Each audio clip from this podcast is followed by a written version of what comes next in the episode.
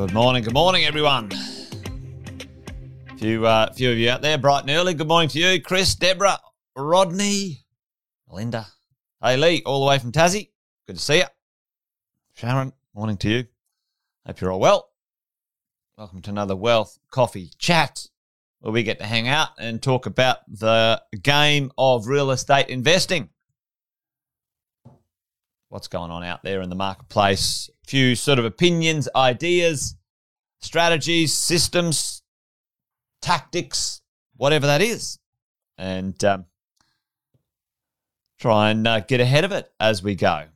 Uh, Chris missed last night, mate. Uh, yeah, wait till the uh, replay comes out on Friday. It was a good one. Sam uh, dived deep into um, part of his Forex growth matrix uh, system that he has created over the last 25 years doing his deals all around Australia and New Zealand. It was uh, pretty sweet, mate. So, yeah, keep an eye out for that one for sure. For sure. If you don't already know it, most of you do, but that's my name down there. We do this every day. Well, weekday anyway. Mostly every weekday. And um, I've been investing over 20 years. Done a few things. Last night, um, well, the other day we uh, we checked it out actually. Um, let me tell you. Let me tell you. I've got it here somewhere, uh, which is pretty cool. Uh, there's the, it's. Let me show you here. Ten thousand four hundred and thirty-four property deals that uh, uh, my Australian clients own uh, that are in our system right now. There's probably a few more that some of you haven't put into the system, into your finance summary, so we can uh, help you keep an eye on them. $4.3 billion worth of real estate. So there you go. Um, that's a pretty cool number. Uh, along the way, after uh, in coaching investors for over 20 years, investing myself for a long time, learned a few things, and that's what we get to share each morning here on the good old Wealth Coffee Chats. So if you're new, um, yeah, absolutely. That one, that's that's a damn cracker in uh, in Melbourne. There, I listen. I think well, you you guys have heard me say this. I've got a number of properties down in Melbourne, and I still think Melbourne's undervalued significantly for what it is. Uh, more money going into Melbourne. That's billion with a B, billion dollars. Um, more money going into Mel- Melbourne, $25 billion, I think, going in. Another B, billion dollars um, going into Melbourne from the national government, plus Melbourne spending truckloads. Listen, I think it's uh, it's a town that's got uh, a big, big future. And if you haven't got a bit of that real estate yet, well, you should think about getting a piece of the Melbourne market. But anyway, that's not what today's about. Today's about, let's talk about valuations because uh, we've had a good time of it of late. Uh, the last couple of years, Everyone's been uh, everyone's been uh, happy. Well, mostly in the real estate world after the first sort of six nine months of the um, of the of the COVID shock. Uh, we've had some you know happiness when it comes to the world of purchasing properties uh, and their valuations. But uh, I want to ask a question and get ready with your fingers or your thumbs in the chat, folks. Tell me, tell me, uh, in 99% of the cases when a valuation is done, who is the valuation done for? You're buying a property, you think, oh, yep, you know, um, checks and balances. Uh, when I lend some money, someone will do the valuation, and then, you know, I'm entitled to look at that valuation. It's mine it's because of the property that I bought. Tell me, who is a valuation done for when we purchase a property and who actually owns it? Yeah, the bank. The bank. Did you know that the valuation is done for the bank and it's not done for you? And because, and the name, the valuation is done for the bank. So, and the name valuation, valuation, right, um, is misleading because it's not a valuation, is it? What is it? And Jason, you're confusing me now. I don't know what you're talking about. Well, let me talk to you about valuations, team valuations. Especially when we are borrowing money, a valuation has nothing to do or very little to do with what a property's um, worth is. And let's talk about this for the moment. Let's have a bit of a yep, boom. Uh, whoever's whoever is onto that, yep. It's about risk mitigation. Valuations for the bank equal a risk assessment. All right, assessment equal a risk assessment. And let's have a look at this. And some of you guys have seen this before. Um, let's say this is in the now, this is in the future, and this is in the past. Right. Today, let's say we are buying a property today. This is we're paying some money for a piece of real estate today. Yep. Often uh, valuers get instructions to value a property in a certain way on behalf of the bank, folks. Uh, they're not saying, hey, you know, um, Vi Vi is buying a property. She wants the best valuation possible. She wants a very positive assessment of this property because we believe in the property. No, that's not the instructions. The instructions that come from the lender or the bank are hey, listen, if the world was going to shit and I had to sell this real fast, what risk have I got? Tell me what you think. How what would it be worth if I was to sell this in a 30-day distress sale or whatever it might be, right? Or something to that effect. Okay? Because valuations, folks, are fool's gold as far as I'm concerned. They're, they're used for, um, as property investors, they're useful for us. Uh, and we'll talk about that in a minute. We'll talk about that in a minute. All right, let's have a look. So, who lives in the past? You guys have seen this. Where I'm buying a property today. This is my investment property. And um, you've got, uh, you're asking, all right, is this property, does this property uh, give me some value? Does this property fit into my portfolio? You know, you know, what is it worth? Like, how, how can I assess this thing, this piece of real estate that I want to uh, own? Who lives in the past, folks? Who uh, shows up today and looks backwards? Who shows up today and looks backwards and analyzes a property um, and puts some numbers on a piece of paper. Who does that? Who lives in the past when it comes to this process? All right. Who lives? Oh, that's not the past. That's the past. I better change my spelling here. Past. There we go. Um, yeah. Banks and valuers. Yeah, the valuers. So the valuer lives in the past. All right. They look back. They look backwards. All right. To find the value.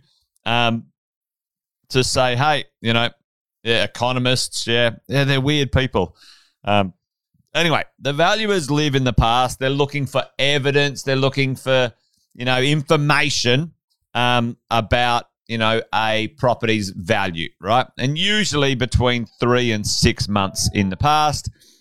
These days, sometimes the data's a little bit faster, but not necessarily so accurate. All right. So they're living in the past. Who's living in the now? Who's today? Today. Who could you get a good feel about a property uh, if um, as of today?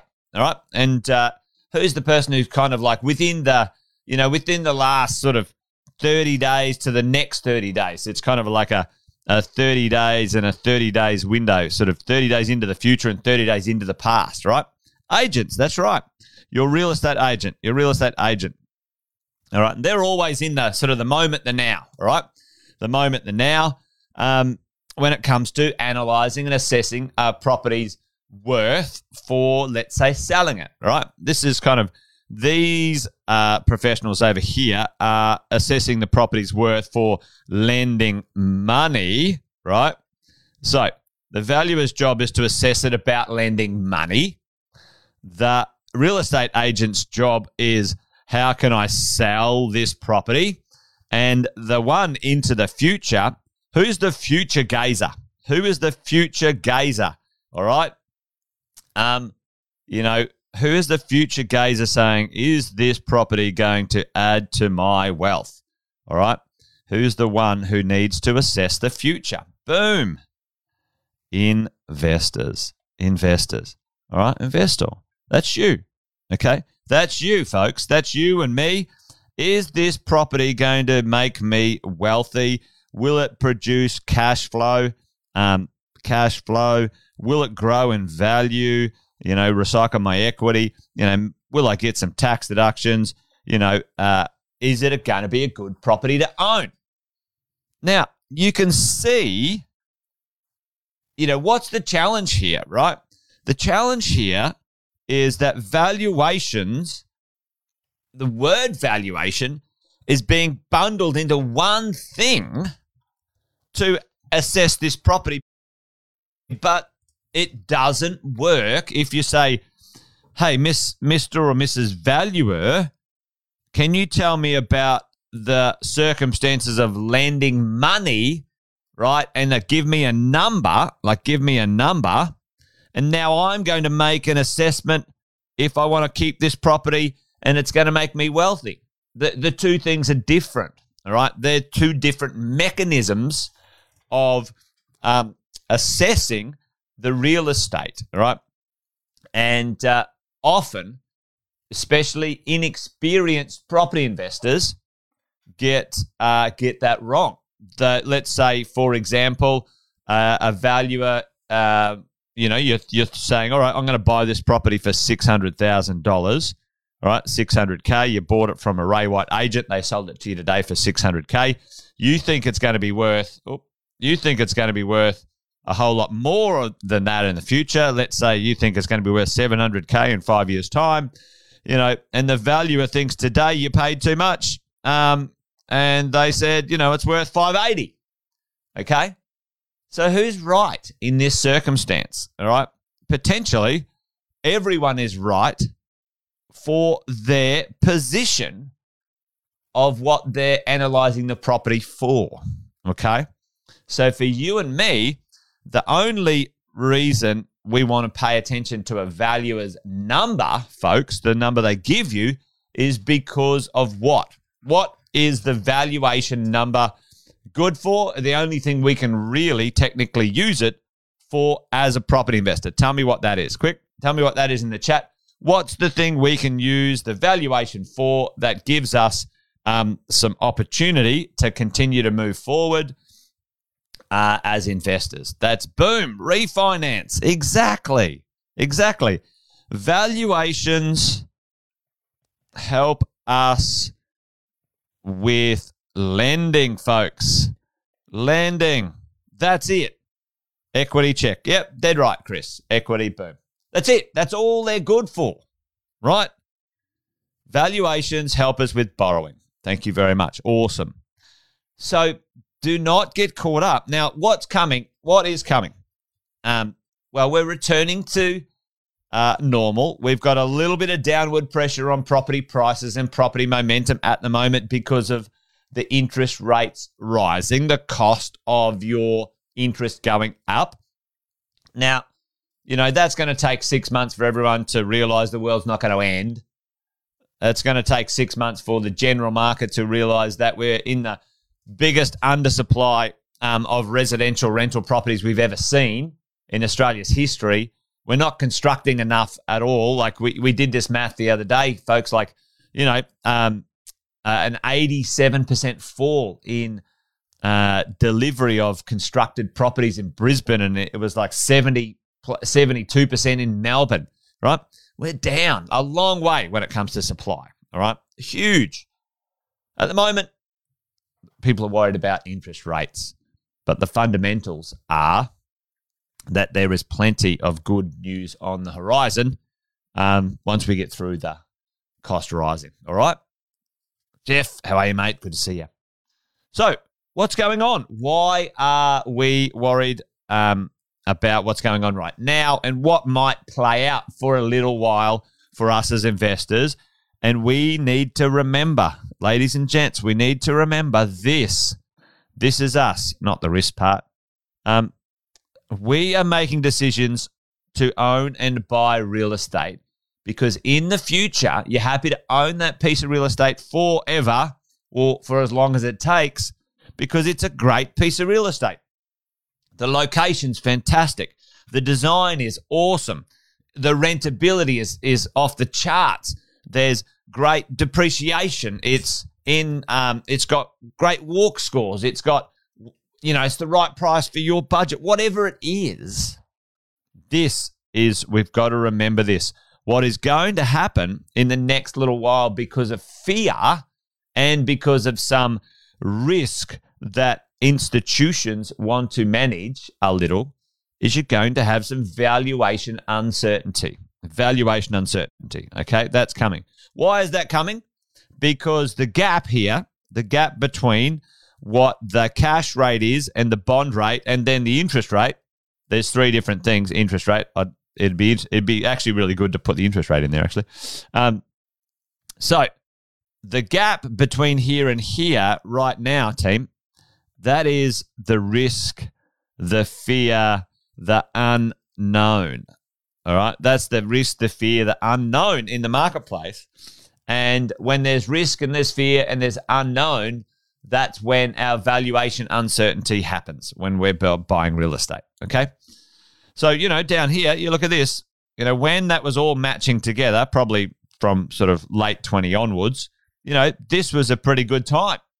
Pretty good time um, for understanding what the risk was and uh, what the valuations were. So, for all of us, as we look into the future, you know, what does that mean for us as investors? Well, we need to make sure we don't get spooked or carried away or whatever when it comes to um, maybe a, low valuation. You might try and buy something for 600 grand and the valuation comes back at 580. You know, what does that mean? That technically means two fifths of bugger all. We need to understand a few things. All right. In the past, uh, and I'm uh, in the past, as an investor, we need to understand that you need to, you know, be aware when you're going to buy something, you might have to get a few valuations. We always say, especially in the buying phase, that be prepared for three valuations. Three valuations. Okay. And I always, I always challenge people to go and do this. Like, so go, go, go get three valuations on a property that you're going to buy, and you'll, it'll blow your mind. It'll blow your mind that all three will be vastly different. Will be different. You're like, how's that? How's that the case? How's it the case that they're different when you're buying a piece of real estate? That uh, you know, you order three valuations, you know, sometimes even from the same the same valuer uh, valuing institution or the valuing uh, company, and they're different, different, and sometimes they can be vastly different. Anyway, there you go. Did that make sense? Let me know in the chat if that made sense, folks. Because right now, give me a yes in the chat if that made sense. Because right now we're moving into potentially some uncertainty when it comes to the world of borrowing and lending. And uh, that uncertainty is going to be passed on via the lenders and the banks through the valuers uh, to us as investors. And we have to make sure that we're, we're, we understand what that means. That ma- what it means, right? Okay. Our job is to look into the future, team. Our, our job is to look into the future Nobody, nobody's going to tell you, uh, make the decision for the future for you. All right. That's you as an investor as we go along. All right, folks, that's it. Done and dusted. Finished on time today. Wealth Coffee Chat over and out. Done and dusted. Uh, join me tomorrow for another one. As always, let me know. Uh, let me leave a comment in the chat if uh, if you want me to talk about something that's going on out there. But um, yeah, that's it. We're done for the day. You guys be awesome. Be well. Take care. Remember, this thing's a marathon, not a sprint. And the idea is to buy well and not sell. Never sell unless it's strategic and for tax purposes and you roll it over and you put it into a low or no tax environment. anyway, there you go. All right, folks. I'm rambling on now. You guys be well. Be good. Bye for now. See you tomorrow.